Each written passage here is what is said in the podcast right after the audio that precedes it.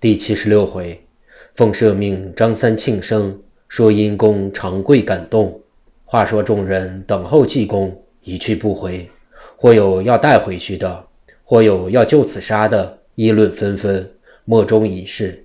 正在扰攘之际，忽见一人骑着马，手中提着行灯赶到，大叫道：“丞相有令，恩赦张三，带他回去。”张三一闻此言，就知道活了。心中不胜之喜，众人跟着骑马的人一路同至相府。张三瞧见门前“秦相府”三个大字儿已没了，走进里面，只有一个小小的亭心，连大堂都没了。方走到亭中，见济公从里跑出来，口中嚷道：“张三哥得罪了，吾方才要试试你胆，所以换变秦相吓你，并无别故，你莫要恨吾。”张三道。你是无胆子做什么呀？济公道：“吾有用你之处，必须要见当朝第一个权要，现今名陈府，他的威严与秦相仿佛。吾恐怕你见了他时说不出话来，所以到这里来，请吾施主费东阳假扮秦相，把你从前拐骗情由作为罪案，借此试探试探你的胆子。其实那个新衣铺中，自你走后。”吾就差人如数把银两付清了，你进来吧。张三至此方才大悟，跟着济公进去，走至书房，见一人坐在那里。济公用手一指道：“这就是方才要杀你的秦丞相，你来见见他吧。”那人闻言，即起身拱手道：“张大哥，千万莫要见怪，吾方才唐突，是奉着大师傅号令，不得不然。”说罢，又深深一揖。张三笑道：“这都是和尚一个人的诡计，不干老兄的事。吾总恨和尚不应该不咨召吾，把吾吓得魂不附体。”济公笑道：“吾若咨召了你，哪里还试得出你的胆子？”说罢，就对费东阳道：“张三哥，他从今天起一直被吾害得酒饭没入过口，你快快吩咐厨房排酒，待他吃饱了。”吾还要同他商量紧要事情呢。费东阳应诺，即时差人到厨房关切，叫他从速排酒。不到片刻，果然排上。三人入席饮酒，只吃到三鼓以后，方才吃毕。济公同张三就住宿书房中。张三吃了一天的苦，至此疲软的不堪，又喝了些酒，更加困乏。一见床铺。就一咕噜倒下去睡着了。济公见他真疲困，就也不去惊动他。到了明天一早，张三一觉醒来，见济公已在那里喝酒，连忙起身梳洗。济公道：“张三哥，你来喝酒吧，喝好了就要去干事了。”张三道：“干什么事？”济公道：“你倒已忘记了吗？我同你一块儿出来，为着什么呀？”张三道。这件事你在大人跟前早已前担下来，不干无事了。吾不过跟着你，同你一同走走罢了。济公道：“虽然这事由吾担成，但投递奏折仍需你去的。”张三道：“投递到什么地方去呀？”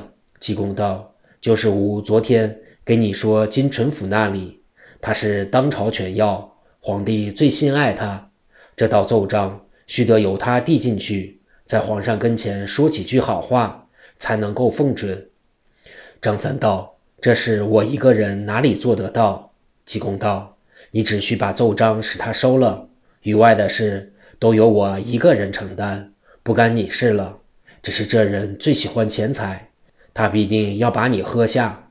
你照昨天的不动声色由他喝下，莫要胆小，他自会收你的。”张三领诺。吃了早饭，背上折匣，跟着济公出门，一径往东而去。转了两个弯，就见一座大院子，墙屋高处云霄，统共有二百多间房屋。济公指着道：“这就是金淳府住宅，吾就在这里候你消息。你莫要见了他生出惧怕之心，千万千万。”张三点头应允，转到前面，见旗杆处处。旗帜飘扬，门前一个竖头匾额，红地金字，上写着“圣恩次第”四个大字。四扇大黑漆门关闭着，右边开着一扇边门，门房里面坐着个半老家人，在那里看书。张三走进门，抱拳一道辛苦。那家人倒也和气，开口问道：“足下哪里来？”张三道：“从平望镇张钦差行辕中来。”那人听到“张钦差”三个字，就把张三上下一打量，说道：“足下是张钦差的纪纲吗？”是敬是敬，张三道：“岂敢！阁下尊姓大名？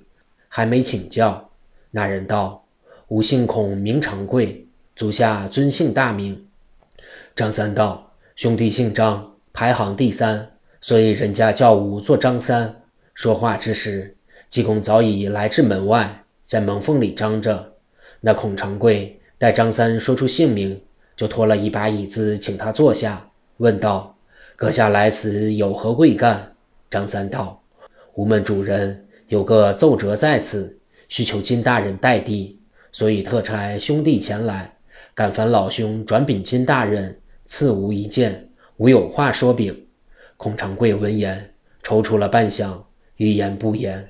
张三是个心直口快的人，见此光景，忍耐不住道：“老兄有什么话说，尽管说来，切莫吞吞吐吐。”孔长贵道：“你们大人既要求毕主人代递奏折，必然知道他脾气的。这一回有什么人事带来孝敬他？”张三道：“这却没有。”孔长贵闻言连连摇头道：“梧桐阁下虽然是出交，但吾从前也曾在张大人手下当过差，吃过饭，不敢不老实告诉你。吾们主人无论什么人求他什么事。”须得先有大大人情，方肯应允。如果没有人情，休想求他。我看你不如回去，把这情节禀明令主人，备了人情再来吧。张三道：“我这个奏折是开仓赈济的事情，严担不得日子，哪里能够回去了再来？这件事只好求足下格外澄清，方便方便。”孔长贵道：“不能，他是天生的贪恶。”牢不可破的，吾们吃他饭，在他手下的哪里劝得听，说得进。济公在外面听到这里，一想到张三口辩不如他，照这样办法，连要见金纯府的面，今天也还不能呢。待吾如此如此，用个法儿吧。想罢，从阶石上走下来，念了声阿弥陀佛，和尚来化斋了。说罢，就走进边门。张三见是济公，正要开口叫他，济公忙把头乱摇。张三会意，就转口道：“和尚哪里来？”孔长贵忙拦住道：“吾们谈公事要紧，不必去问他。这里门第富贵，一天不知要有多少和尚来化斋。但吾给他一升米，让他走吧。”说完话，就叫一声：“来人！”只见里间屋中答应一声，走出一个青衣小使，站立一旁。孔长贵吩咐道：“你去取生米给和尚吧。”那小使答应了。却不多时，把米取到济公面前，要递过来。济公一摆手道：“我不是要花一升米的和尚，不要不要。”孔长贵道：“你到底要多少呀？这里一天不知要来多少和尚。”如若都像你一般，都不好开发了。济公道：“我这和尚异乎寻常，比重不同，哪好把那些寻常和尚比无？”孔长贵笑道：“你有什么本领，敢在吾面前夸这大口？”济公道：“吾第一能知人家过去未来之事。”孔长贵道：“你既有此本领，就把我的过去事、未来事说给我听。如若说的不差。”我就多给你几斗，若要说的差了，吾一粒也不开发。济公道：“好，我先给你说过去之事吧。你在三岁春间死下亲生母，你父亲俏生续娶赵氏，过门之后，终日把你乱棒痛打。你父亲又庇护你后母，打得苦不胜言。到了五岁，赵氏生下儿子，就把你送到生母舅家住着。”幸亏你舅舅好，把你好好养着，又送你到书房读书。到了十岁，你后母死了，方才送你回家，父子三人一块过活。到了十五岁，你父亲又死了，家里没饭吃，你只好做生意。起初做的是米铺子，后来又调到布店生理。到了二十三岁，你既成了家。到了二十八，因店中亏本，主人疑心你，把你辞歇。你出了店，就由你舅舅见到张大人那里当差。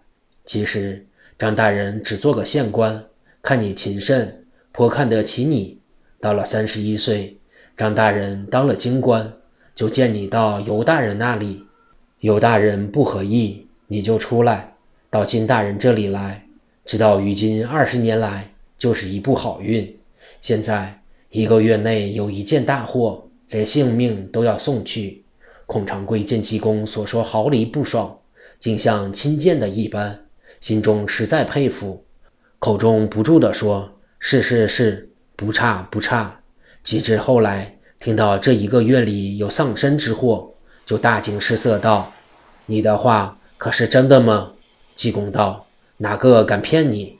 孔长贵起身道：“好解救的吗？”济公道：“怎么不好解救？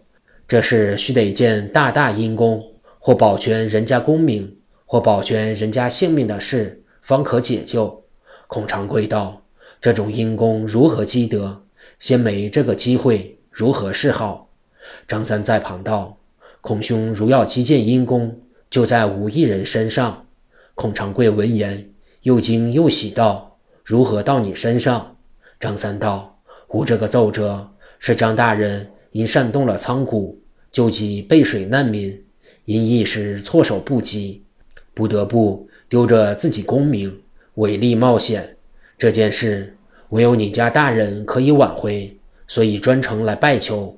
此刻阁下若能进去代求金大人。”是他老人家肯把这折带递上去，再在皇帝爷爷面前说几句好话。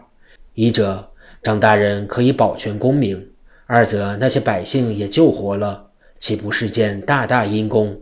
那孔长贵本是金大人的心腹，平日间言听计从，他方才并不是真心，是有意为难，想给主人争一份重人事，报答主恩。现在听了济公一席话。